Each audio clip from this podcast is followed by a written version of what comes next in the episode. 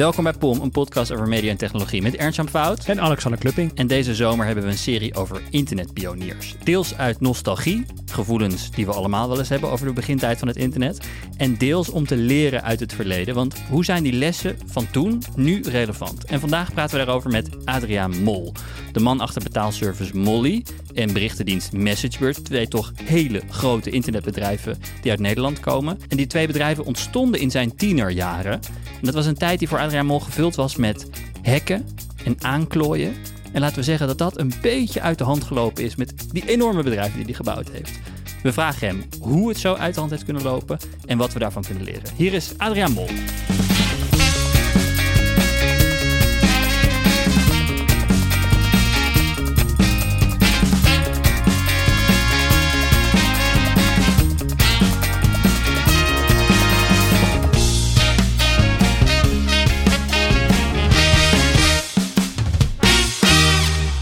Adriaan, van harte welkom. Dankjewel. Wanneer kreeg je voor het eerst een internetverbinding? Wow, uh, nou dat was denk ik toen ik een jaar of veertien uh, was. En dat was nog met een uh, 28K8. In de vorige eeuw dus, eind vorige eeuw? Ja, ja en dan moest je, nou ja, inbellen. Zo, ja, inbellen weet je wel. En dat... Ik weet nog dat mijn ouders uh, uh, nogal behoorlijk schokken van de telefoonrekening uh, elke maand. Want ik was er natuurlijk niet van af te krijgen. En um, ja, wat het meest fascineerde was denk ik wel, je had toen IRC, Internet Relay Chat. En daar kon je dan ja, communiceren met andere mensen. En het voelde ook wel op dat moment ook heel erg underground. Weet je, mm. dat waren toch wel uh, en daar kon je, als je channels, eigenlijk, eigenlijk wat Slack is vandaag, is gewoon uh, precies IRC. Um, en uh, dan had je bijvoorbeeld een channel Amsterdam of een channel over een bepaalde programmeertaal of hacken. En dan zaten gewoon een beetje de, de nerds te kletsen met elkaar. Hoe vond je dat dan? En wat, wat, wat, wat was de setting? Zat je in je eigen kamertje achter een computer? Of was het de computer van je ouders? Ja, het was toen nog. Het was, het was een, een oude LC 450, 450 dus een Apple Mac computer. En die zat stof te verzamelen bij het, op het kantoor van mijn oom. Want die hadden alleen maar Windows PC-computers. Ze wisten me god niet wat ze met dat ding aan moesten. Dus die, die kregen wij. En uh, dat was denk ik misschien het, het belangrijkste geschenk uh, in mijn leven. Want ja, dat, dat, daar, daar heb ik echt wel mijn passie in gevonden. Sowieso in die computer de, mijn passie gevonden. Maar ook mijn, al op hele jonge leeftijd de liefde voor, um, voor Apple producten. En de kwaliteit daarvan. En in die tijd moet je je ook voorstellen dat het... Um, ja, helemaal niet zo mainstream als vandaag is. Bijna niemand gebruikte eigenlijk uh, uh, Apple. En, uh, en ik weet nog dat ik heel vaak ook met de andere nerds het gevecht aan moest. Want ik was die outsider die, die Mac gebruikte. En ja, dan kon je ook geen Word-documenten makkelijk met elkaar naar elkaar sturen en zo. Dat vonden ze allemaal maar heel vreemd. En ja, dat was altijd een leuke, leuke discussie, een leuk gevecht om. Uh, en ik haatte ook echt Bill Gates. gewoon die haat ik. persoonlijk dit. Ja, ja. Maar dit is ook de tijd. Dit is dus OS 9, denk ik. Nog eerder. Dit nog is eerder. Ook, OS uh, 7, 6 heb ik ook nog gebruikt. Wauw. Ja, en ik weet nog dat uh, Photoshop 1.5 of 2.0 of zo. Dat heb ik ook nog allemaal. Ja, dat is al voor lang, lang geleden. Maar dit is dus toen je jonge puber was, eigenlijk.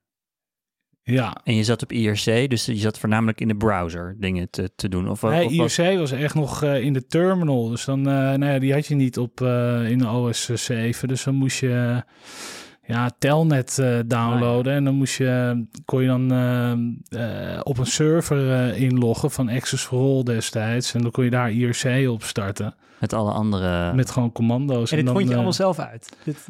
Ja, dat was wel. Ik denk dat, de, dat ik de, een soort kickstart heb gekregen. Omdat ik bijles kreeg van een vriend van, uh, van mijn broer. En die, uh, die, uh, dat, die, die, die was echt een hacker. Hij is nu ook een van de beste security, cybersecurity ja, figuren mm -hmm. uit Nederland. Dus die zat al echt met Unix en Linux bakken. zat die paswoordfiles uh, proberen te kraken. En uh, ja, in plaats van bijles gingen we een klein uh, programmaatje schrijven om zeg maar die wiskunde opdrachten gewoon in het programmaatje op te lossen. Dus daar was ik echt wel, ja, dat, dat, dat, dat was voor mij een soort, ma iets, had zoiets magisch. Dat, Kan je nog herinneren wat daaraan je magisch vond? Ik kan me, het is een heel raar voorbeeld, maar, maar mijn liefde voor computers is bij mij eigenlijk pas gekomen toen mijn moeder een cursus PowerPoint kreeg en zij mij PowerPoint liet zien. En ik opeens realiseerde, oh, maar hiermee kan je een soort films maken. Heb, weet jij nog wat hij liet zien, waardoor je wat, wat, wat er in jou triggerde? Oh, maar dan kan je ook dit? ja, dat eh, eh, op dat moment vond ik alles gewoon zo spannend. Uh, dat niet echt één, één trigger. Kijk, gewoon het feit sowieso dat je natuurlijk achter je computer de hele wereld kan bereiken. En dat een IP-adres uh, als je daar een pingetje naar stuurde, dat dat, dat dat ook fysiek ergens anders, een andere computer daarop moest reageren, dat vond ik al, ja, ja dat vond ik al iets magisch. Uh, dat de wereld klein werd. Ja, de wereld uh, werd klein. En ook de ongelofelijke ja, power die, die je hebt. Want nou, hij brak bijvoorbeeld toen al in bij banken, die we ook gewoon ja, gewoon kennen, zeg maar, de grote banken. Tijdens jouw bijles? Uh, tijdens, nou ja, daar was hij dus wel fysiek bij. En ook heel lomp, hè. Dat waren gewoon computers die... Uh, dan hadden ze ergens uh, het wachtwoord. Linux heeft een, paswoord, punt, een paswoordfile ergens in het systeem staan. En dan, die kon hij dan ergens makkelijk verkrijgen. En er stonden die wachtwoorden wel encrypt in. Dus wat hij gewoon, ja, dat was gewoon letterlijk een woordenboek er tegen aangooien. Om, en dan met combinatie 1, 2, nou, noem maar op. En die zat hij gewoon wekenlang, ja, zat hij gewoon wachtwoorden te proberen. En dan, uh, en dan kon hij ergens af en toe binnenkomen. Maar dat, dat, de, de, ja, dat, dat je dan, zeg maar, eh, ja, wij waren gewoon de nerds die in één keer een soort van, zeg maar, het was een soort van de uitvinding van, van de fiets voor de nerds of zo. Weet je wel, van nerds konden eigenlijk nog niet zo snel. Of niet, niet zoveel, maar in één keer hebben we de fiets gekregen. En zijn we veel sneller geworden. Dus het was echt een soort. Ja, uh, zo voelde het. Van we kunnen in één keer heel veel shit doen. Ja, ja, het voelde voor mij wel echt van. Ja, al op jonge leeftijd van. Oké, hier, hier is wat aan de hand. Hier. Uh, wat ging dit gaat de wereld veranderen. Als eerste, want je, je zag hem dat dus allemaal doen. Wat ging je dan als eerste zelf doen? Nou, ik, ik ging ook uh, natuurlijk op IRC en ik vond het ook al, allemaal maar spannend om te hacken. En ik zat hem de hele tijd lastig te vallen hoe ik uh, ergens kon inbreken. Want dat wilde je ook doen. Ja, je wilde gewoon in shit inbreken. Ja. Wat probeerde je dan? Waar, want je kan nou, honderdduizend dingen inbreken. Dus wat koos je dan? Dat, maakte eigenlijk gewoon alles wat zwak is. En ja, waar, waar, het, uh, ja, en, en, en als je dan ergens binnen was, dan dan, uh, dan, dan ging je gewoon ook heel onschuldig daar een botje op draaien. Ik weet nog dat op IRC had je dan een, op voor Linux had je act drops. En dat waren gewoon botjes die, uh, die je dan iets kon laten doen. En, uh, en ja, dan kon je ook weer channels overnemen. En dat was een soort, ja, toch een beetje mensen irriteren. Was ook, ook wel lachen. Gewoon. Kattenkwaad. Kattenkwaad. Belletje terug. Ja. Ja. ja. En wanneer ging je voor het eerst iets je echt iets maken, zelf iets in elkaar zetten? Nou, eigenlijk was dat al vrij vroeg, want zo'n zo'n botje, dat was ook best wel... Uh, het was niet uh, zoals nu dat je een appje downloadt en even uh, dat je hem opent en dat het werkt. dus zeg maar dat, dat de, de source code downloaden, dat compilen en nog scriptjes voor schrijven, dat je commandootjes kon sturen en dat botje dingen kon laten doen. Dus dat begon eigenlijk al vrij vroeg. Dat, dat, dat ik met dat knutselen bezig was. Ja, en achteraf is natuurlijk het maken, dingen creëren, dat, dat, is, dat is eigenlijk, dat vind ik het mooiste vak wat er is. Dus dat doe ik eigenlijk nog steeds. En wanneer maakte je voor het eerst iets waar anderen ook wat aan hadden? Uh, anderen konden gebruiken in ieder geval. Ja, dat is wel wat later geweest. Dat was de. Uh, toen ben ik. Uh, Poeh, moet ik even nadenken. Ja, dat zijn echt een paar Mac, uh, Mac-programma's geweest die ik heb gemaakt. Mac-apps? Ja. Voor Mac OS 6? Voor Mac, dat was denk ik wel al voor Mac OS 7 of 8, denk ik. Um, en dat was, nou, Mac Snake is er eentje, dat kan je ook nog wel googlen. Een andere was uh, Relocated, dat was... Uh, Nou, dat was nog in die hackerstijd. Dat was eigenlijk, want je had op een gegeven moment dat je A2000 hier in Amsterdam. De internetprovider. De internetprovider, wat nu uh, Ziggo is en daarvoor nog even UP, UPC. Maar uh, ik woonde nog in Breukelen en daar hadden ze, nou, daar hadden ze, toen woonde ik in Breukelen, daar hadden ze geen glasvezel. Maar bij een vriendje hier in Amsterdam ging ik dan logeren, konden we, nou, hadden we gewoon lekkere, lekkere snelheid. En uh, alleen toen had je dan uh, de netwerkkaart, heeft een MAC-adres. En nou ja, A2000, je kon alleen maar met één netwerkkaart op die modem. Ja, ze registreerden dat MAC-adres. Ja, ja, een ja, soort zodat je uh, eigenlijk niet, nou, dat je niet thuis, zeg maar, amateuristische hele servers gaat opzetten. En, en ja, heel veel, want toen was ja, dataverkeer gewoon duur, zeg maar, om te verwerken voor hun.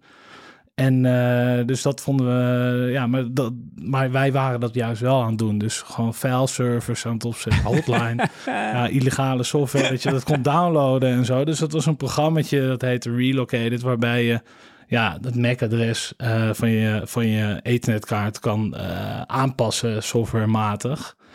Uh, waardoor je, Zodat waardoor... je fileservers kon draaien. Ja, en wat stond ja. er dan op die fileservers? Ja, gewoon echt gewoon alles. En de sport was natuurlijk ook gewoon om zoveel mogelijk mensen op je server te hebben. Ja. En dat, dat je films, eigen internet zo traag werd dat je gewoon... Films, games, programma's. Programma's, ja. Veel, veel programma's eigenlijk ook. Best wel gefocust op, uh, op gewoon software. En dat kocht ik toen. Ja, had ik ook het geld niet voor. Ja. Uh, Photoshop was volgens mij uh, duizend gulden of zo destijds. Dus... Um, Misschien was het dus, in die tijd dat je gewoon je, als je geen, zeg maar, ik denk bij, ik ben iets jonger dan jij, dus bij mij was, waren Twilight CD's.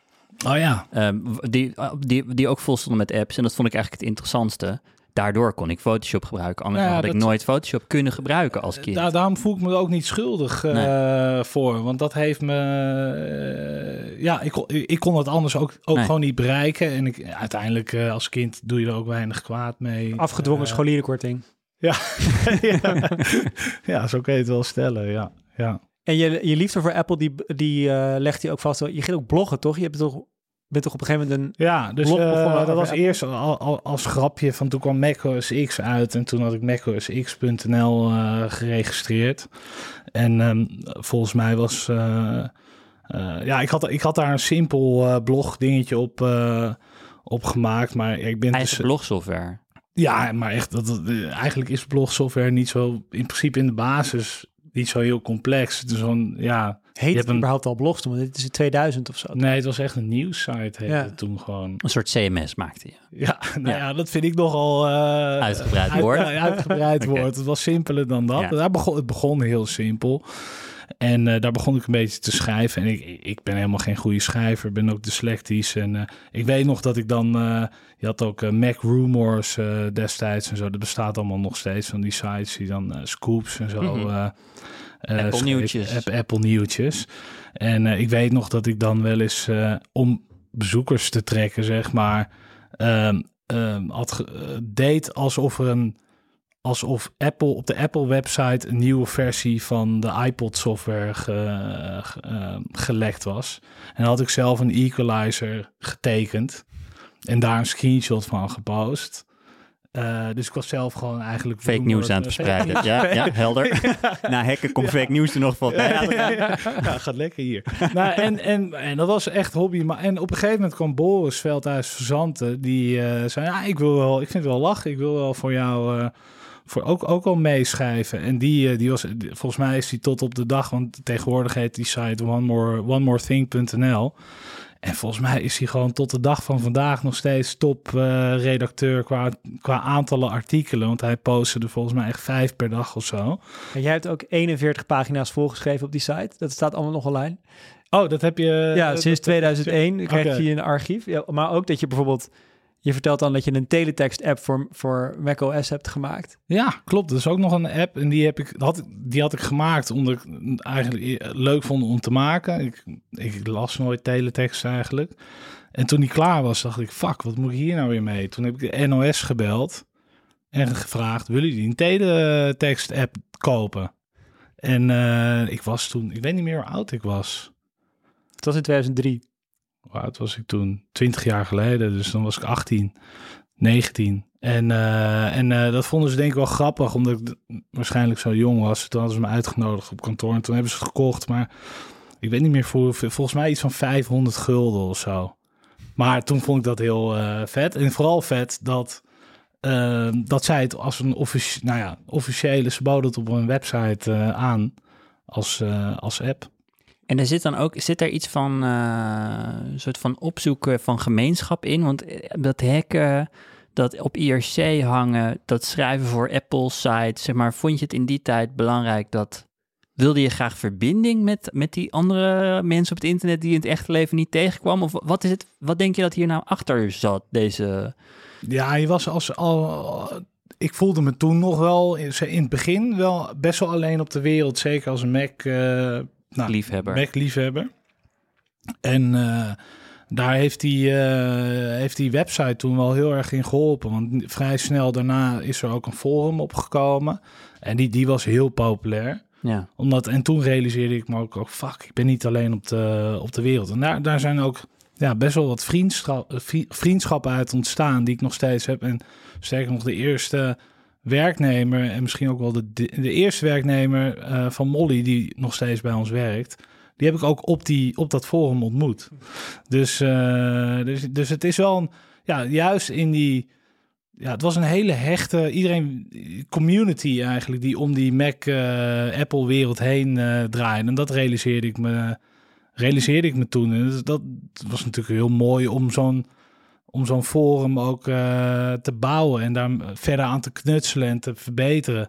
Ik vond het ook een hele goede test, want ja, je krijgt allemaal gebruikers en die willen allemaal dingen. En die hebben allemaal een mening over wat je schrijft en uh, hoe het reactiesysteem werkt. En uh, dat je ook hele discussies krijgt tot mensen en hoe ga je daar dan mee om. Dus daar leerde ik op jonge leeftijd best wel, best wel veel van. Maar het is ook, weet je, zo, dat, dat zo'n merk als Apple heel erg uh, een gemene deler kan zijn, is nu moeilijk om voor te stellen. Want het is, nu, gewoon als water uit de kraan. Ja. Maar het was toen zo dat als je op een vliegveld zag je iemand met een powerbook lopen, dan dacht je, hé, hey, dat is er zoals ik. Ja, ja. Dat, je wilde, het is net zoals dat truck, truckers op de snelweg elkaar uh, groeten, of uh, mensen in, in ambulances, was dit ook een beetje zo met Apple-gebruikers. Abs absoluut. En je had, ja, en het was ook best wel een gevecht. ik, ik, ik moest ook huilen als kind toen die Think Different reclame uh, uitgebracht. Vind ik nog steeds een van de mooiste. Ja, die, dat raakt me nog steeds als ik daar naar kijk. Dat je dat durft als merk. En, en misschien voelde ik me ook echt zo, dat moment. Mm Dat ik de andere tegenover denken, het boze Bill Gates, het groot kapitaal met die saaie, ja, lelijke... Ja, ja, ja, het platte... Ja, ik, ik, ik legde het altijd uit en ik gebruik het nog steeds. Van, ja, ze maken wel mooie dingen bij Microsoft, maar ze hebben gewoon geen smaak. Mhm. Ja, en smaak kan je niet kopen. En dat vond ik altijd, dat vond ik altijd mooi, een mooi verschil tussen uh, Apple en de rest. Ik las een, pro een profiel waarin je, waar je een moeder aan het woord komt. Die zei dat je nooit huiswerk maakte en alleen maar met die computer bezig was. En uh, dat je op een gegeven moment ook stopte met school. Uh, dat riep bij mij de vraag op van, had je dan op, op dat moment dat je dus zo hiermee bezig was, dacht je ook toen van, ik zou hier ook wel licht van kunnen leven? Ja, ik leefde, ik, ik verdiende meer dan mijn leraar op dat moment. Hoe kon dat dan? Ja, hoe deed dat? Ja, omdat ik toen beltonen uh, aan het verkopen was. en toen had je die uh, Jamba shit en zo. En, en, en ik had een site waar je gratis sms'jes kon sturen. En, uh, en daar zit ook nog wel een verhaal achter. Want dat is ook gekomen doordat ik uh, dus aan het hacken was. Waardoor ik überhaupt die gratis sms'jes kon sturen. Oh, Oké, jij betaalde ook niet voor die sms'jes. Ik betaalde ook niet voor die sms'jes. en, uh, maar ook, neem ons even mee op het moment dat je ja. hierachter kwam. Ja. Jij, jij was lekker in de wilde weg het hacken. Ja, en, nou zo, ja, dat, ik, ik was eigenlijk ook niet de beste. Ik had mensen om me heen die waren beter en ik was misschien wat commerciëler of zo. Ik denk okay. dat dat... Uh, maar waar stuitte je op de mogelijkheid om gratis te kunnen sms'en? Wat in die tijd nou, serieus dat, geld kostte per stuk. Dat, uh, ja, dat, ja. dat, kost, dat kost inderdaad uh, ja, soms wel uh, ja, een, een guldencent lag eraan welk abonnement. Dat was wel duur inderdaad. Um, ja, dat, dat, dat was de, dat, dat, nou, dat begon eigenlijk gewoon met een met, met sites die eh, een formuliertje hadden op een website die niet goed beveiligd waren en geen, geen checks op zaten, waardoor ik. En dat formuliertje stuurde eigenlijk een sms'je, maar dat kon ik zo manipuleren dat ik eigenlijk naar iedereen een sms'je kon sturen met elk content die erin. Dus hele simpele, eigenlijk hele simpele dingen begon het mee. Mhm. Nou, en eh, dat ging ik dan ja, misbruiken. En die kwamen ze op een gegeven moment achter. En dan werkte dat niet meer. En dan ging ik dus doorzoeken van... oké, ja, maar ik heb nu die... Bij diezelfde service. Ja, dat was... Nee, ja, eigenlijk gewoon, gewoon Oh, iedereen breder. was vogelvrij. Ja, bre- breder. Want ik wou die dienst blijven eh, aanbieden. Tot ik uiteindelijk ja, bij een Zuid-Afrikaanse telecom-operator binnen was gekomen. En eh, ook ontdekte overigens hoe slecht eigenlijk de telecom-infrastructuur werkte. Dus hoe... Ja, je kunt je gewoon, dat heet dan het SS7-netwerk, waarover de sms'jes worden verstuurd. En je kunt gewoon, als je op dat netwerk komt, kun je gewoon zeggen wie je bent. Dat is de free-for-all. Dus je kan gewoon zeggen, nou, ik ben eh, KPN en ik ga nu eh, daar eh, berichtjes naar sturen. En dan, dan werkt dat dus gewoon. En niemand die daar naar omkijkt. En in principe in de, is de regel ook van, nou ja, als jij mijn sms, als jij KPN hebt en ik heb Vodafone en jij stuurt mij een sms'je, dan zegt Vodafone gewoon, nou, weet je wat, je mag mijn netwerk belasten, je mag mijn klant bereiken, want over het algemeen stuur ik jou wel Mhm. uit, weet je, wel, stuur ik je wel een berichtje terug. Dus dan balans, ja, dat balanceert uit. Ja. Ehm, maar ja, eh, dus daardoor is het eigenlijk binnen de telecom heb je niet zeg maar overeenkomsten tussen, ja, wereldwijd heb je duizenden eh telecom operators. Die hebben natuurlijk niet allemaal overeenkomsten met elkaar, maar je wil wel bereik, zorgen dat je bereikbaar blijft. Dus dat is zeg maar, maar in principe werkt telecom zo. Je, je legt een kabel of een, of een paal, eh, je, investeert in een paal, die, wil je, die wordt belast en daar wil, die wil je een keer terugverdienen. Ja, totdat ik dus op in had gebroken in Zuid-Afrika, ben ik die sms'jes gaan sturen. Dat werden er heel veel. En daar zijn ze eigenlijk in eerste instantie ja, niet achtergekomen. Totdat op een gegeven moment natuurlijk eh, de KPN en Telfort destijds hier dachten, hè, wat, wat gebeurt er nou? Waarom, waarom zijn allemaal mensen uit Zuid-Afrika eh, allemaal klanten van ons aan, berichtjes aan het sturen en wij sturen niks terug? Want jij ontdekte dit eerst zelf en je gebruikt het gewoon recreatief voor, voor jezelf of zo? Nou, eerst ging ik vriendjes sms-bommetjes sturen. Dat, eh, en toen had je nog die Nokia's die eh, met... eh, Vol die- geheugen. Die, eh, vol, ja, Ja. vol geheugen en super irritant. En je kon ook natuurlijk eh, de eigen afzender kiezen, eh, ja, manipuleren. Dus dan ja, eh, stuurde je een berichtje met de afzender van, eh, van de vriendin. Van eh, het is uit, weet je wel? Dat soort eh Dan kreeg zij pranks. letterlijk in hun beeldscherm de naam van hun vriendin. Ja, en dan kon ze... ja. Ja, ja, Omdat ja. niemand checkte of dat From-veld wel klopte. De- dat precies. is allemaal op basis van vertrouwen. En dat, eh, dat, eh, jij. dat, dat. Ja, dus dat, dat, dat is dan het eerste. Je gaat eerst en, en daarna had ik een websiteje waar je dus gratis berichtjes kon sturen. Dat was inderdaad in die tijd dus ook duur.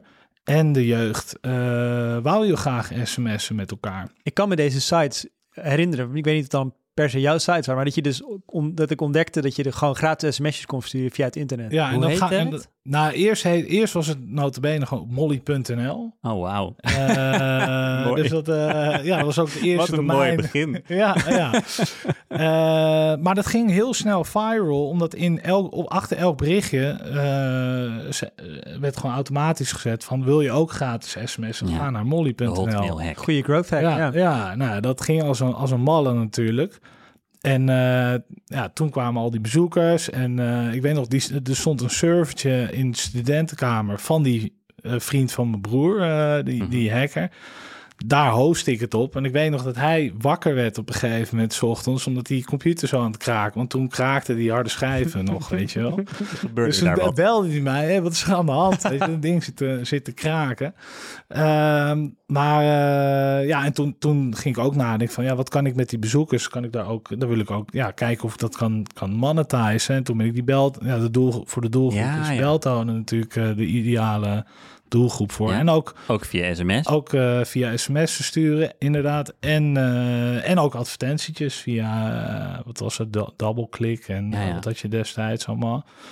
En had ik ook iets gemaakt dat als je dan het sms wou sturen, dan moest je op de advertentie klikken. Ja, ja, ja. Dus dan-.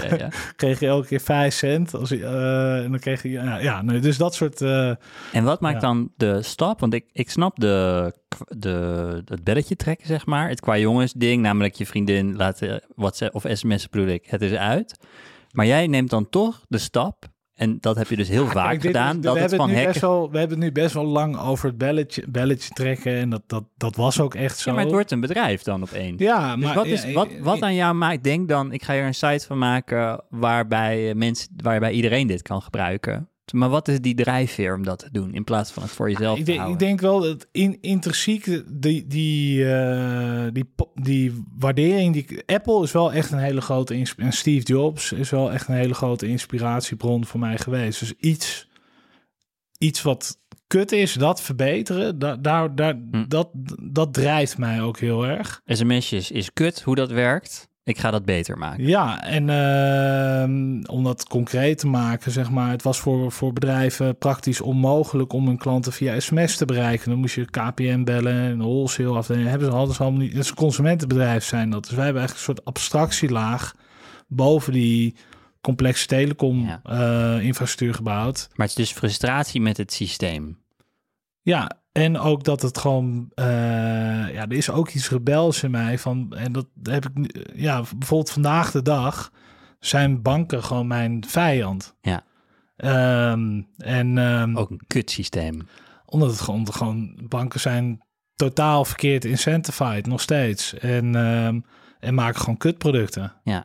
Dus daar, dat, dat, dat vind ik gewoon lachen om, aan? om bankier. Ik vind gewoon lachen om bankiers bankier. ook te irriteren. Dan. Ja. Maar wat vind je dan kut aan banken? Ja, wat is niet kut aan banken? maar denk je dan nou, zeg maar aan je app is lelijk? Of denk je dan aan het con- contact met de klant is kut? Of, of, of zit het veel meer op abstract niveau? Waar zit hem dat dan in, die boosheid? Ja, er is, er is zo'n ge- er is zo'n gezegde, die eh, heb ik niet bedacht, maar dat is dus, eh, banken geven je een paraplu als het lekker weer is. En als het regent, dan eh, pakken ze hem weer af. Ja. Nou, en dat is een beetje, Het zijn gewoon slechte mensen. Het zijn, eh, ja, in, mijn ervaring met bank, bankiers is niet per se positief. En dat is de ironie, hè, want wij zijn een techbedrijf. Eh, gelukkig zie je daar veel meer van de laatste tijd. Een techbedrijf die eh, gewoon financiële producten aan het oplossen zijn. We zijn geen bankiers. En de ironie is dat ehm, dan de DNB tegen ons zegt: ja, maar je moet wel in het bestuur moet je wel mensen binnen een bepaald kaliber hebben, hè, complementair zijn, Bankiers. wat automatisch bankiers zijn, Ja. eh, die, ja, die ik niet vertrouw. En die Ja. zij ook niet zouden moeten vertrouwen, want al Ja. die wet en regelgevingen waar wij als techbedrijf nu aan moeten voldoen, daar hebben we allemaal aan te danken. Ja, ja, ja. Hebben we allemaal te danken aan, eh, Die aan boeven. die klote Ja. bankiers 2008 die alles voor ons verneukt hebben. Ja. Hebben wij nu allemaal regeltjes, eh, overigens meer in Nederland dan in de rest eh, van Europa, ehm, eh, waar wij mee te, eh, geen fair playing field, waar, waar wij, wij mee te kampen hebben. Daarom had ik ooit in een interview gezegd van we zijn succesvol ondanks Nederland en niet dankzij. En mensen interpreteerden dat alsof ik niet dankbaar ben van whatever Nederland, over Nederland of wat dan ook. Dat ben ik zeker wel. Maar soms, soms heb ik niet het gevoel dat we eh, daarin gehoord worden of Mhm. zo. Ik, weet- ik, ik, ik, eh, Dus je wordt gehinderd in je missie voor een betere gebruikservaring door die regels die zijn opgelegd omdat banken zich niet konden gedragen. ja, Ja. En je, dus je ontdekte bij jezelf die drive van, oké, ik wil de gebruikservaring verbeteren. Maar je zei net ook, ik verdiende meer dan mijn leraar. Ik was best commercieel. Wanneer kwam je er dan achter dat die commerciële, dat dat ook een drijfveer was? En hoe Ja. uitzicht het dan? Nou, het heeft nooit zich. Het, het commercieel. Eh, eh, daar, misschien had ik dat woord niet moeten gebruiken. Het is nooit, zeg maar, echt de eh, fascinatie voor geld of zo. Sect, geld is nooit echt zozeer geweest. Maar wel de realisatie dat ik, ik wou wel iets groots opzetten. Dus dan heb je wel. Ja, het maakt het wel een stuk makkelijker als er ook geld gegenereerd wordt. Dus zeg maar dat concept van ja, iets maken wat waarde toevoegt en wat het dus ook voor iemand waard is om voor te betalen en daar een bedrijf uitbouwen, dat had ik al vrij, vrij vroeg denk ik in de gaten. Want ik zag in je, ik zat een beetje in webarchive te kijken naar molly.nl. En dan zie je veel As you flash, do, veel flash gebruikt. Oh ja, Flash. Kon je daar nog bij? dat kon ik niet meer Nee, zien, helaas. Dat, dat was echt... Oh, dat shit, dat kan je niet meer... eh, Nee, nee, dat wordt niet meer ondersteund. Maar dat was ook echt drama, was dat eigenlijk, Flash. Ja. Maar ik zag ook, ik kwam ook een biootje tegen die je voor, over jezelf had geschreven in 2004. Ja. En er, daar zei je in van, ehm, mijn creatieve blik is nu een soort verschoven naar commercieel. Oh, en dat dat had ik zelf, eh, had ik die claim al gemaakt. Ja, Oh. Ja. ik Ernst, vroeg- Ernst leest alles, die pak je daar dan op. ja, heel goed. nee, ja, ik wil dat het ik leuk. begrijpen. Dus ik, vraag me, ik vroeg me af, wat, wat kan je nog herinneren wat dan voor jou dat overstapmoment was van, oké, ik ben, ben veel creatief bezig geweest, ik heb veel gedaan, maar nu moet ik commercieel worden. Wat, wa- waarom moest dat van jezelf? Waarom was dat nodig? Ah, dat is, dat is trouwens wel grappig, want ik kan me dat dus niet meer specifiek herinneren. Maar als ik dan nu nadenk, eh, zou bijvoorbeeld dat kunnen zijn dat mijn ouders totaal niet commercieel eh, waren, zijn. Ehm, eh, zijn allebei kunstenaar. En mijn oom, dit is de broer van mijn vader, die had een eh volmak, een eh, succesvol automatiseringsbedrijf voor een miljard gulden eh, verkocht. Dus dat kwam. En dan had ik dus ook nog het gevoel dat mijn ouders begrijpen vandaag de dag overigens nog steeds niet wat ik doe.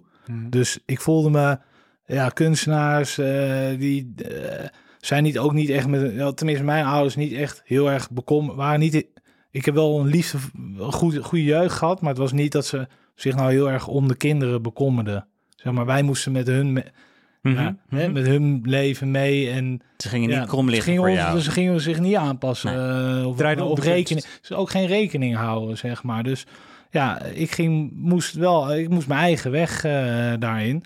En Dus een beetje eh, afzet tegen je ouders op een bepaalde manier. ik, ik, denk, ik denk dat dat ook een eh, motivatie is geweest. Om te laten zien van wacht maar, een beetje een bewijsdrang. en ook dat ik stiekem ook dan eh, de broer van mijn vader... Ja, die, die, daar had ik, die nodigde mij al op jonge leeftijd wel eens uit bij, die woonde dan in Antwerpen, dat ik daar kwam logeren. En ja, raakte ik daar, dat, dan komt het ook dichtbij dat je dus zoiets kunt bereiken. En dan heb je ook nog, ben, ja, dan was ik ook nog eens heel erg bezig met, eh, met dus Steve Jobs en eh, alles volgen wat hij aan het doen was. Dus misschien is daar ook een soort ja, intrinsieke ehm, drive uitgekomen om, ja, om, om, om, iets, om iets op te zetten, om, om, om bezig te zijn. Zit er ook een soort zendingsdrang in? Dat je graag iets wil vertellen aan de, aan de wereld? Of dat je... Kijk, als ik aan Steve Jobs denk, dan, dan zit daar ook heel erg een eh, wereldbeeld. Zit daar, krijg je daarbij cadeau. Ehm, eh, Steve Jobs is, eh, dat, dat gaat over Oosterse filosofie. En dat gaat Ja, over liefde die- voor esthetiek. En dat gaat over... En had daar heel erg zendingsdrang over. Dat, is, die bedrijf is eigenlijk, dat bedrijf is eigenlijk een uiting van zijn zendingsdrang. Denk je dat jij dat ook hebt? Nou, ik, ik, ik, ik, ik vind het al heel wat als ik mezelf überhaupt durf te vergelijken met eh, iemand zoals Steve Jobs. Ehm, Maar wilde je... ik heb wel, ik, heb- ik, heb- ik heb wel, ik heb wel. ehm, nou, ik vind, ik, vind het, ik, vind het, ik vind het wel. Ik vind het in ieder geval wel heel erg leuk om. Nou, hè, eh, ban- bankieren is best wel saai, om dat in ieder geval een stuk sexier te maken en gewoon beter. Ja. Nou, dat is wel iets wat me heel erg drijft. Zou je ook een OV-bedrijf willen runnen? Bussen. Trams, Mm, Adriaan. Nee. Een metro. Nee, nee. Ik, ben met, ik ben met de fiets gekomen, maar misschien... Zou je autoverkoper kunnen zijn? Een autoverkoop, een bedrijf om auto's te verkopen. Ja, als, als ik het doe, zou ik, zou ik het proberen te vernieuwen in ieder geval. Ja, maar zi- zijn er soort van sectoren die dezelfde ergernis opleveren? Of zijn banken een singulair onderdeel van jouw haat? Van die sector. Ja, bank, banken is, is misschien wel het makkelijkste waar je nu gewoon verbe- Ja. kan, shit kan verbeteren. Plus het is een hele grote markt. Ja. En ook heel relevant, hè? want zowel telecom, ja, mensen blijven communiceren. En ba- bankieren en mensen blijven ruilen. Dus het zijn wel twee, ja... eh, Laat eh, ik het anders vragen dan. Vind je jezelf een ondernemer? Nee, ik zou, ik, ik zou eerder zeggen dat ik het. Ik vind het dat ik een, een maker ben. Ja. Het is een beetje dat ondernemerschap komt er elke keer toevallig bij kijken. Ja, maar Hè, we hebben weer ondernemen... personeel, shit. Ja, kut, sorry. Ja, nee, overkomt eh, jou de hele tijd. Ja, ja onder, ondernemen is natuurlijk gewoon vrij. eh, ja, dan ben ik uit. Ja, dat valt ook onder die categorie. Ik heb bedrijven, dus dan ben je een ondernemer. Maar ehm, zo voel ik me niet per se. Het is niet dat ik bij de ondernemersborrel, als ik daarvoor uitgenodigd word, daar naartoe ga. Nee. Eh, is meer met middel dan- onderne- ondernemers onder, onder elkaar even ga- eh, dingen gaan delen. nee. Dat, eh, nee. Maar het is zo grappig, want je, bent, je hebt eigenlijk twee hele grote dingen gedaan. De eerste is dat je er dus achter kwam, oh, sms'jes kunnen beter. Dat is totaal uit de hand gelopen en uiteindelijk MessageBird geworden. Ja. En het andere was, dat waar we het net het over hadden, ba- bankieren of betalen kan beter. Mhm. Ehm, ik ben wel benieuwd. Nou, ik had nooit, we hadden natuurlijk nooit op dat moment bedacht dat we, ehm, nou, dat we nu zouden zijn waar we zijn, zouden zijn. Nee, het is uit de hand het is wel gelopen. de, de, het is uit de hand gelopen. Het is wel de rode draad. Want voordat sms, eh, toen we nog sms aan, aan het doen waren, ehm, eh, moesten we een betaalsysteem implementeren. En, en, en dat was echt een soort van, fuck, hoe kunnen die banken, wat, waar je dan toch als een jongere, jo- als je wat jonger bent, toch een beetje tegenop kijkt, slimme mensen, gro- grote bedrijven. Mhm. Hoe kunnen ze zoiets technisch slecht maken? Dat, dat, dat verbaasde mij ook echt. Daar kwam je achter op een gegeven moment. Ja, omdat we zelf, we moesten het voor ons eigen product implementeren. Ja. En toen zeiden we voor de grap met Bastiaan eh, Peters, eerste, eerste werknemer, ja, van fuck, dat, dat kunnen we gewoon beter maken. En toen hebben we een API'tje eh, gebouwd, twee weken later eh, gelanceerd. Toen hoefde hij ook nog geen eh, vergunning te hebben. En dat was heel basis, maar dat was het begin van wat Molly nu is. Wat was, maakt dat dus dan beeldend, dat basis? Wat kon je daar dan mee? Daar kon je letterlijk een, eh, dat was in 2006 toen Ideal net gelanceerd was, daar kon je letterlijk een Ideal betalingje mee verwerken. Hm. En ja, toen hoefde je nog niet zeg maar klanten te screenen en zo. Toen kon je letterlijk gewoon je e-mail achterlaten. Volgens mij checkten we je e-mail niet eens. Eh, en kon je, kon je Ideal betalingen ontvangen. Ja. Dus die, wat, waar ik heen wil, is dat je dus twee keer een ontdekking hebt gedaan. Je hebt, je hebt ontdekt, sms'jes sturen is, is moeilijk. Online betalen is moeilijk. En Alexander vroeg net van eh, bussen, metro, tram, Ja, auto. Wat het volgende? Maar wat zijn dingen die je nu tegenkomt waarvan je denkt... oké, ik heb het even druk met Molly en MessageBird. Maar wat, zou, wat zijn van die dingen die je tegenkomt waarvan je denkt... daar kan het ook echt beter? Waar je nu Nou, tegenaan kijk, ja, we doen, eh, en dat is toch wel binnen Molly dan, waar ik dan vooral kijk. We doen nu online betalingen en eh, we hebben recentelijk dan eh, offline betaling terminals gelanceerd in Capital. Maar we zijn nu heel druk, daar zijn we al twee jaar mee bezig, om gewoon een, bank, een Europese moderne bank te worden, waar je gewoon een bankrekeningetje kan openen, creditcards, ehm, ja, gewoon goedkope eh, multicurrency eh, waar je niet opgelicht. Je hebt als consument heb je nu access met door Bunk en Revolut heb je access tot betere banking services dan eh MKB'er. Nou, en daar willen we als Molly zijn een stuk van het gat vullen. Dus binnen, binnen, binnen dat, die categorie zien we een hele grote, ja, grote kans om dingen te verbeteren. Ja, en daarbuiten... ehm, Niet dat je Ja. daar bedrijven moet beginnen. Want het is Nee, dan wel meer nee, welke precies daarbuiten, ja. Want jij ergert Ja, je in de kern van je zijn en allerlei zaken in je leven. Ja, ja. En dat zegt dus iets over wie jij bent. Daar ben ik een beetje naar op zoek. En het zit, het zit hem niet dus in dat je overal mogelijkheden ziet, want dan had je jezelf wel een ondernemer genoemd. Het zijn een soort van diep gewortelde ergernissen en ergens lijkt er ook wel een soort van het- alsof het onrecht bestrijden is. Een soort van, hoe kan dit bestaan dat die bankiers zulke lelijke, slechte dingen maken? Ik ga, ik ga dit, als zij het niet fixen, dan ga ik het zelf wel fixen. Ja, ja. Dus het, het, dat, dat zit ik er zit wel te in. zoeken naar in welke, in, in, wat, in wat voor gebieden zit deze ergernis Ja, want je bent nu nou? toevallig vroeg gestuurd op sms'en betalen. Maar er is nog veel meer in de wereld waar je ook mee te maken Waar je, eh, ja, Niet ja. dat je dat nu hoeft te doen, inderdaad. Maar gewoon meer, wat, wat is je blik daarop? Ehm, architectuur, beleggen, eh, weet ik veel. Hoe, hoe Ja. je meubels koopt, hoe je eh, supermarkt boodschappen, weet ik veel. Maar ja, fuck, nee, ja, ik heb het volgende idee heb ik nu eh, op dit. Het, zijn- het hoeft geen volgende idee zijn. Het is waar, waar word je boos van op dit moment? ja, dat is een, dat, het eerste wat in, inkomt, eh, binnenkomt, zijn, zijn, zijn andere dingen dan een bedrijf. Ja, dat is oké. Dus dat zijn dus. eh, ehm, Ja, dat is, dat is toch heel erg. Ik, ik, kan, ik kan nog steeds heel erg gedreven worden binnen, dus binnen Molly. Dingen die daar gebeuren, daar kan ik nog wel boos van worden. Ja. Dus dat kan zijn. ehm, eh, Je hebt gewoon je itch gevonden die je kan scratchen met een betaal, met een, alles wat met betalingen te maken heeft. eh, ja, maar toch gewoon. gewoon, je high school sweetheart waar je mee getrouwd bent. Ja, ik zeg geloof ik ja. gereed. Ik denk dat als jij naar een NS-station gaat en je gaat voor die kaartautomaat gaan, dat je boos wordt van hoe die kaartautomaat werkt. Ik denk dat als jij een parkeerkaartje gaat kopen, dat je je ergert aan de app. Ik denk, Ja, ik denk, Ik denk dat jij je als deze overal vraag aan mijn ergert. vriendin eh, stelt, dat ze wel een aantal dingen weet lijst- te noemen. Ja. En eh, er zijn echt wel zeker momenten, het kan ook in een restaurant zijn, dat ik ergens Precies. denk van, waar, waarom de fuck eh, doen ze dat niet zo? Nou, bijvoorbeeld dat je nog steeds papieren bonnetjes hebt. Als je ergens betaalt. Wa- wa- waarom heb je in godsnaam nog een, krijg je zo'n stom pinbonnetje? Om maar een voorbeeld te geven. Mhm. Dus nou ja, ik, ik, ik weet het niet. Dat zijn, er zijn waarschijnlijk zoveel dingen waar ik dan wel eens van denk dat kan beter. Of je er meteen een business omheen kan bouwen, is vaak natuurlijk ook wel weer een tweede.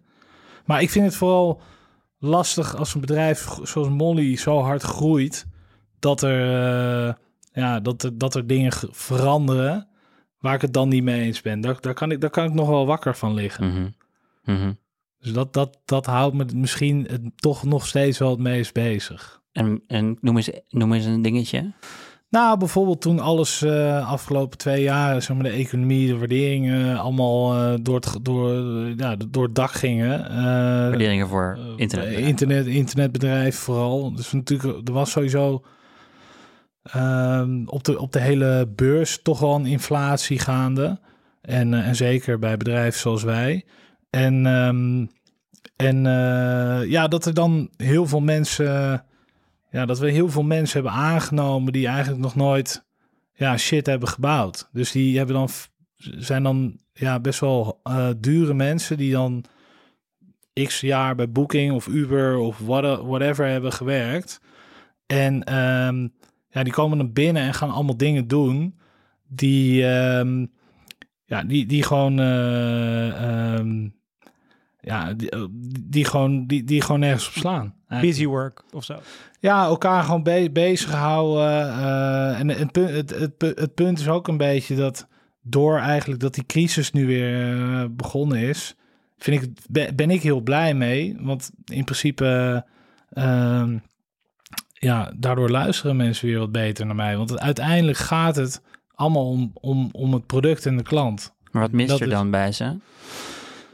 Ja, ik denk dat ze dan ehm, heel veel dingen hebben geleerd bij een ander bedrijf die daar wellicht wel eh, werken. Maar ehm, het is denk ik moeilijker om dingen te unlearnen dan te learnen. Maar bij En, Booking eh, en bij Uber maken ze toch ook dingen? Dus hoe, hoe, wat hebben ze dan daar aangeleerd wat, je, wat jij ze weer wil afleren? Nou, kijk, eh, een bedrijf zoals Booking, eh, Uber maakt trouwens de dag van vandaag nog steeds geen winst, maar Booking wel. Ehm, kom je in een machine waar het eigenlijk allemaal niet zo heel veel meer uitmaakt. Zeg maar, ja, die kan je goed verstoppen. Zeg maar als je bij Booking werkt, kun je best wel goed eh, is geen ja, niet echt eh, accountability.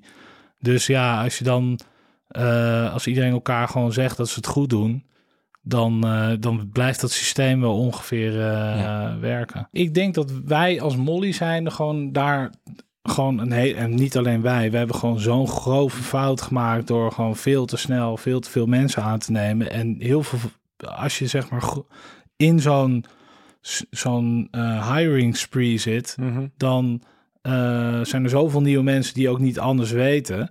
En achteraf gezien hadden we anders kunnen weten. Maar ja, ehm, je, je, je, je, je vaart eigenlijk nog op het succes van de dingen die je vijf jaar geleden hebt gedaan. Dus je kan niet zeggen, ja, maar het gaat toch succes, eh, het, dit, het gaat toch goed. Dus Mhm.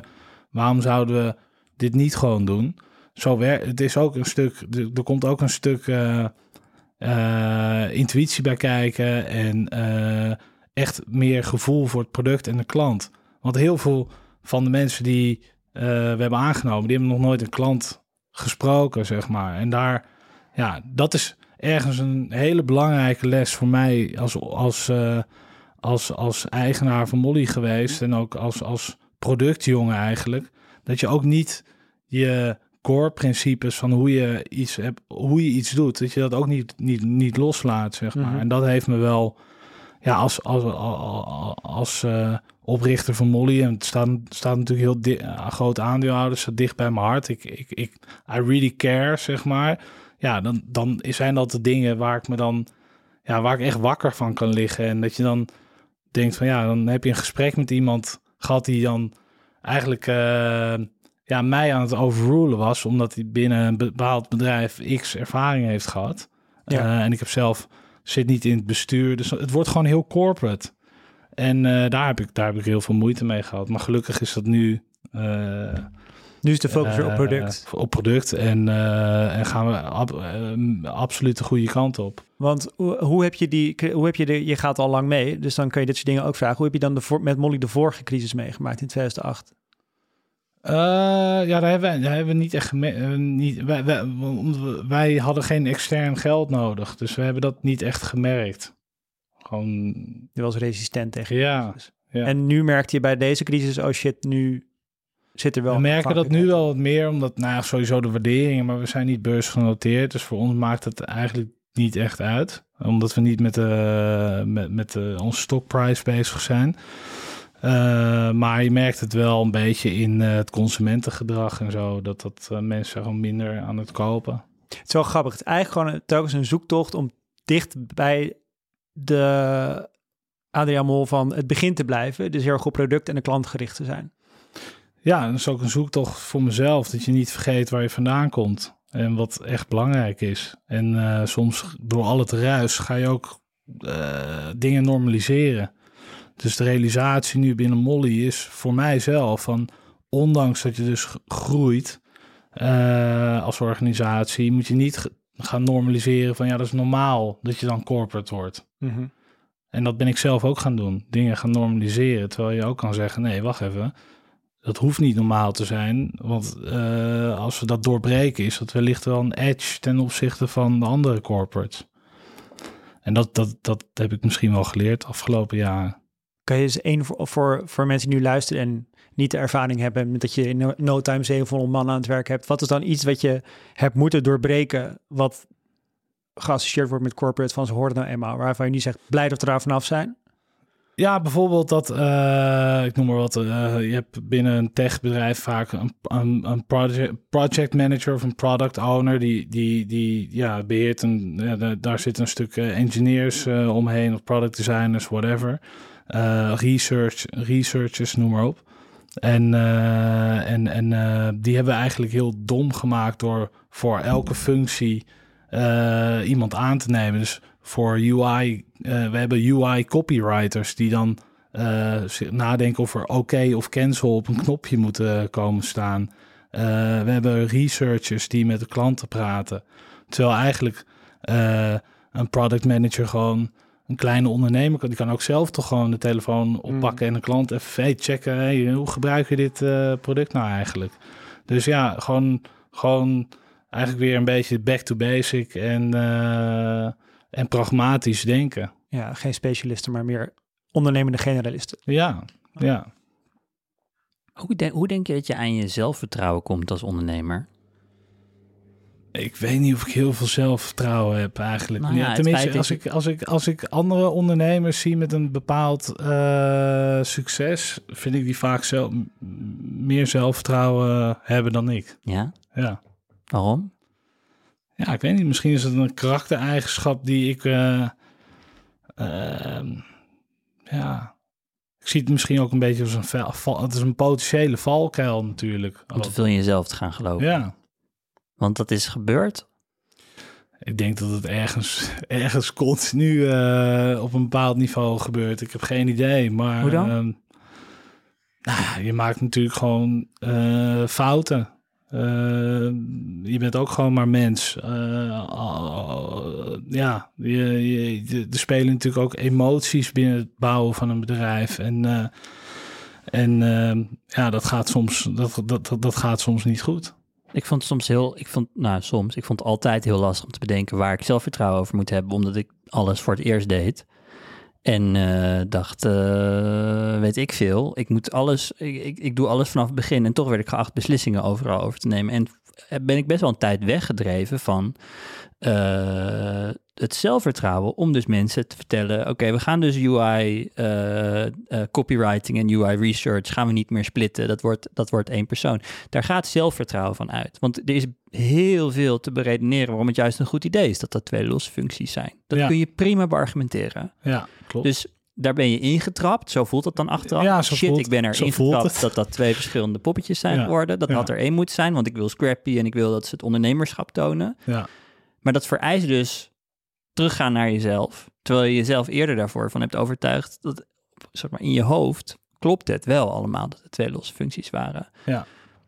Dus wanneer kies je ervoor om soort van je stempel te drukken en wanneer kies je Ja. ervoor om dat over te laten aan anderen? Ja, dat lijkt me voor ma- heel dat- lastig. Ja, dat dat is, ik denk dat dat het vak is wel een goeie, want dat maakt denk ik ook wel het vak fascinerend. Want in, in, in principe is de regel natuurlijk zo dat ehm, het, het kunnen aanpassen, ook in de natuur, is overleven. Dus als je als bedrijf snel kunt reageren op bijvoorbeeld een crisis, op de markt die verandert, tegenslagen. Als je je snel kan aanpassen, dan ben je, dat, dat is het key, zeg Hm. maar. Dat is eigenlijk het belangrijkste. Hm. Eh, en dat geldt natuurlijk ook voor de mens, voor ons allemaal. Als, we- als, als, als de maatschappij verandert, ja, kun je het blijven ve- tegen blijven vechten, maar dan maak je het jezelf heel lastig. Of je pas je gewoon aan en probeert daar het beste van te maken. En ik denk dat dat, dat, dat misschien het gevecht is. Je hebt bijvoorbeeld eh, vaak de oudere mensen altijd zeggen van ja, vroeger was alles beter, zeg maar. Ja, dat, ik wil niet zo iemand worden. Mhm. Wat doe jij dan? dan, dan je, je houdt je hoofd dan cool. Ja, gaat gewoon heel hard werken. Of hoe, hoe ga je daarmee om? Nou, nieuwsgierig blijven en openstaan voor, eh, voor andere ideeën. En ook, ook gewoon die het feit dat ik over die... Uiteindelijk voel ik me verantwoordelijk voor, voor wat Molly heeft gedaan. Ik bedoel, ik, tuurlijk, eh, het zijn mensen die we hebben aangenomen... die eh, bepaalde beslissingen hebben gedaan die, die, waar ik het niet mee eens ben. Maar uiteindelijk ben, heb ik dat gedaan. Mhm. Molly heeft het gedaan. Dus uiteindelijk, zeg maar, diep in mij voel ik mezelf... en dat is misschien het meest frustrerende... voel ik dat is mezelf... jouw schuld. Het is mijn schuld. Mhm. Ja, en dat is denk ik een soort van feedback loop... die je ook wel nodig hebt om dus eh, te kunnen aanpassen. Nou, misschien maak je dit, eh, misschien is dit iets waar je zelfvertrouwen van kan ownen als ondernemer. Dat je blijkbaar deze feedback loop gewoon kan draaien in je hoofd. Dat je niet vastloopt op dat moment. Ja, maar ik denk Ja, echt dat dit een eh, superbelangrijk element is van een ondernemer. Ik kan dit niet, bijvoorbeeld. Want wat, wat je net zei, van, eh, dat je dan bij Blendel dingen moest, anders moest gaan doen, omdat het nou eenmaal zo hoorde. Dat herken ik heel erg van de correspondent. Er werd gezegd van, ja, maar nu moeten we een volwassen bedrijf worden. Of dit is zoals het hoort. Mhm. En dan moet je, Eigenlijk als iemand zegt, dit is zoals het hoort... moet je al meteen denken, wacht even, hier, eh, hier is iets van... Dit, dit moet ik niet accepteren. ja, maar als een investeerder of een CFO dat zegt van, zo doen we dat nou eenmaal in, in finance bijvoorbeeld. En zo moet dat gaan. Dan, dan vergt het best wel veel zelfvertrouwen als ondernemer om dat te zeggen. Nee, maar ik denk dat we daarvan moeten afwijken. Zeker als het buiten je expertisegebied ligt. Eh, hoe ga je, hoe- dat, dat is denk ik ook het zelfvertrouwen waar je naar zoekt, toch, Alexander? Mm, hoe waar ja. waar je dan het zelfvertrouwen vandaan om te zeggen, nou, ja, ik denk, het grappige, anders want moet ik denk dus op een, op een nu, nu heb ik dat meer dan vroeger sowieso. Eh, het is ook makkelijk dat, dat, ja, dat het bepaalde successen behalen Ja. helpt natuurlijk daar wel in. Ja. Maar ik heb dat intrinsiek had ik dat niet. Ik geloofde wel heel erg in mezelf. Dat heb ik altijd heel erg gehad. Maar intrinsiek het gesprek voeren met iemand anders. Ik denk dat daar ook. Ehm, eh, daarom was het ook wel veilig voor mij achter die computer. Want ik hoefde het product niet te verkopen. Ik hoefde niet met klanten te praten. Ik kon gewoon lekker shit bouwen. En daar komt ook ehm, eh, een stukje van het businessmodel uit. Dat je gewoon kon aanmelden en meteen kon gebruiken. Je hoefde ons niet te, te bellen. Ja, het is een grappige Dus- tegenstelling. Want aan de ene kant is dit zo, nerds eigen. Kan, waarom kan ik dit niet op mijn computer regelen? Waar moet ik iemand bellen of met iemand praten? Zeg maar Ja. die basisirritatie die iedere nerd wel voelt. Mhm. En aan de andere kant ben je de hele tijd op zoek naar connectie. Ja? Ja, met anderen. Al jouw producten zijn sociaal. Ehm, nou, eh, het- wat bedoel je daarmee?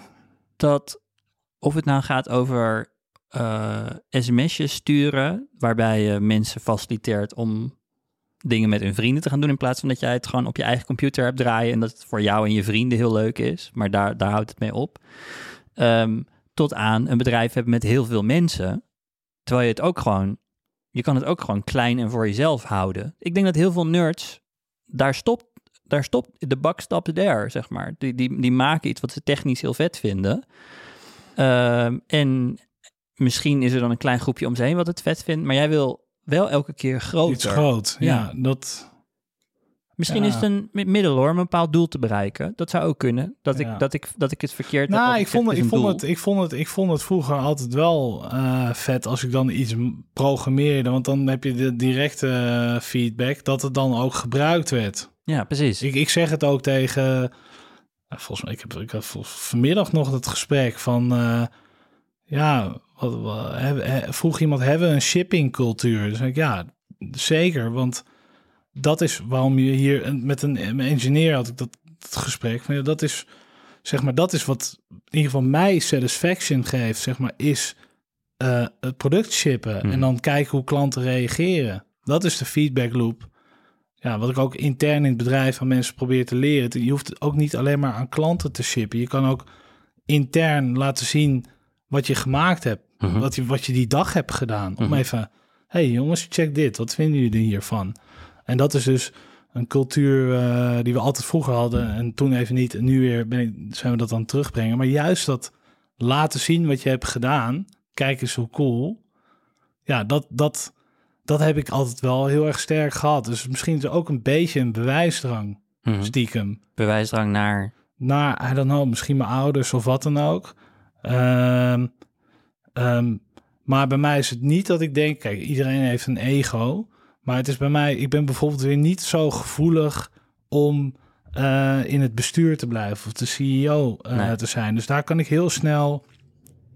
Ja, ik zeg altijd, er is altijd een betere CEO in de wereld eh, dan ik. Dus ja, waarom zou ik het doen? Daarnaast werkt de CEO voor de, voor de aandeelhouder. Dus ja, Ja. Ik, ik ben de aandeelhouder. Ja, dus waarom zou ik... eh, ja, dat Maar- je ook zeggen. Hoe moet ik dan plaatsen dat je net zei, ik ben blij dat ze nu weer naar mij luisteren. Waar, wat, waar, wat, welke motivatie steekt daar dan achter? Misschien ook een beetje met een knipoog, zeg maar, zei ik dat. Maar het is wel, het is wel zo dat, dat binnen Molly wel de realisatie is, als, als organisch ding, wat, wat je ook ergens bent als bedrijf, dat we nu wel met z'n allen begrijpen van, ja, fuck, weet je, we moeten gewoon waarde toevoegen. En al die shit eromheen, presentaties maken, in Excel zitten, whatever, dat is allemaal meta.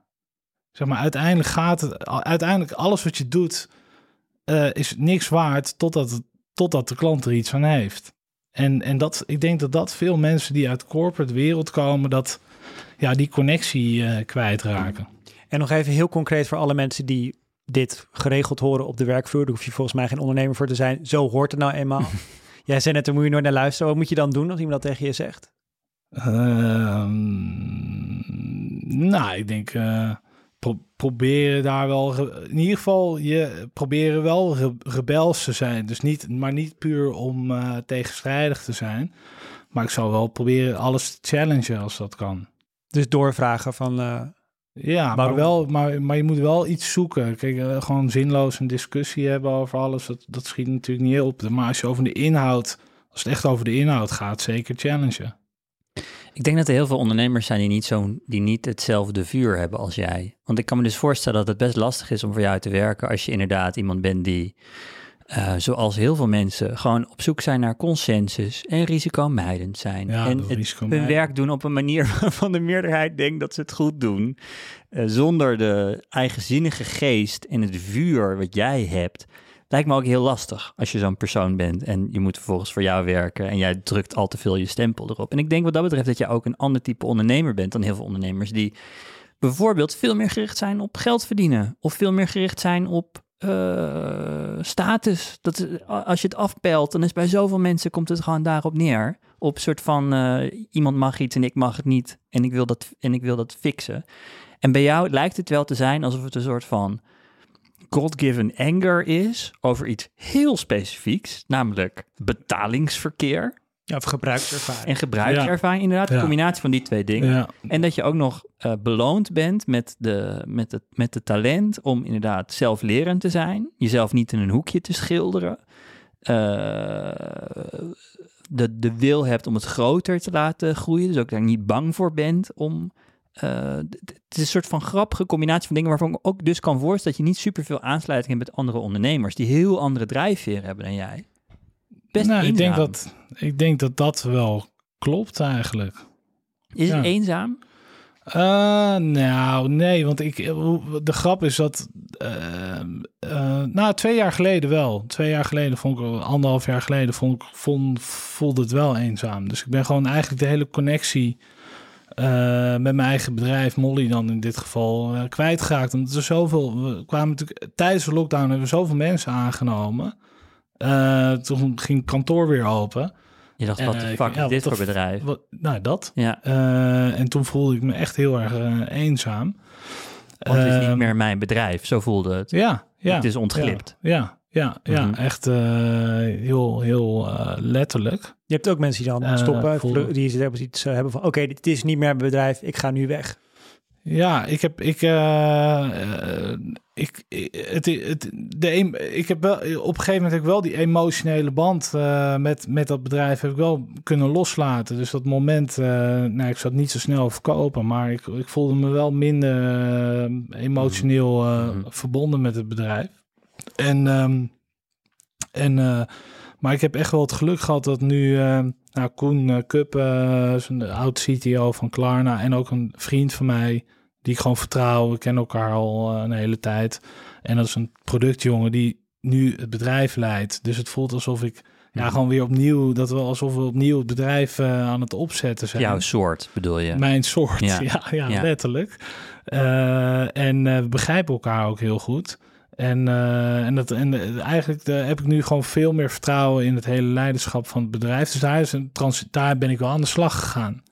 Dus dat, ik bedoel, ik, ik dacht wel, fuck, dit is niet goed. Hier Mhm. moet ik iets, eh, dit, moet, dit moet veranderen. En de, maar daardoor ben ik nu, voel ik me dus ook weer empowered om zelf ook weer in de productafdeling in het bedrijf actief te zijn. Sinds nou, bijna een jaar ben ik dat nu.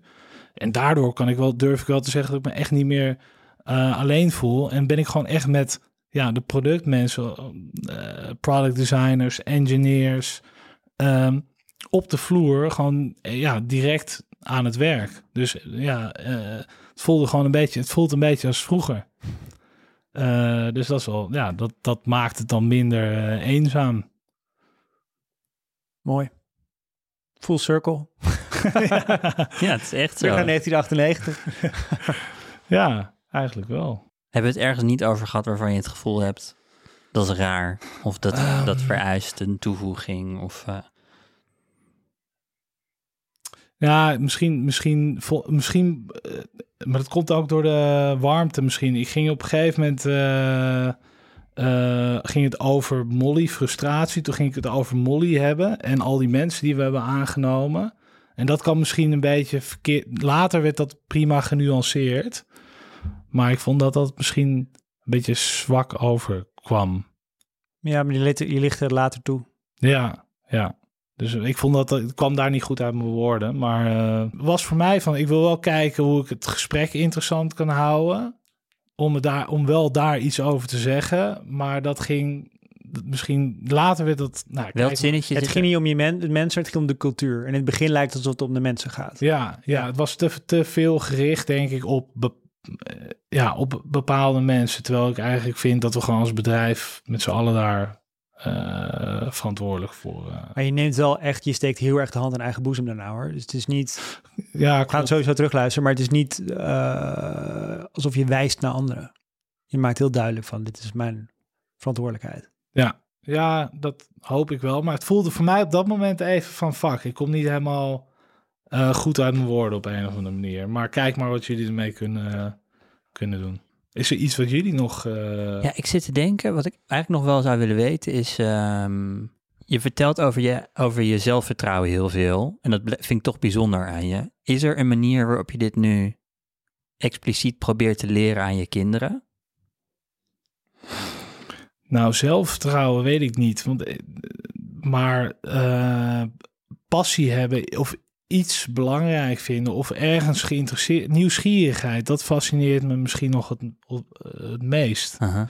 Dus ik hoop gewoon dat mijn kinderen ja, heel nieuwsgierig zijn. En dan maakt het mij eigenlijk voor de rest geen fuck uit wat ze, wat ze doen, als ze maar nieuwsgierig zijn. Waarom eigenlijk? Nou, omdat ehm, dat fascineert me bijvoorbeeld ook van ruimtevaart. Hè? Dat we als mens, eh, als, als soort, zeg maar als diersoort of whatever, hoe, hoe je het ook wil bekijken, dat we zo fucking veel moeite doen om zo'n stom raketje de lucht in te schieten om te kijken of er nog wat anders is, zeg maar. En dat, dat, is, dat, dat, dat illustreert voor mij zo erg de nieuwsgierigheid van de mens.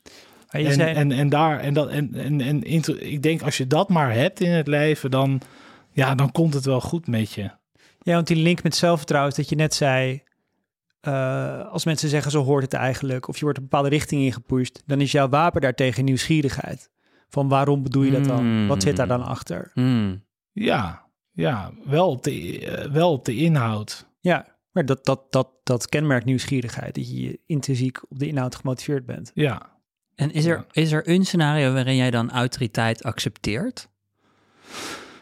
Voor de Ehm, ervaring, de wijsheid. Een Nederlandse de... bank.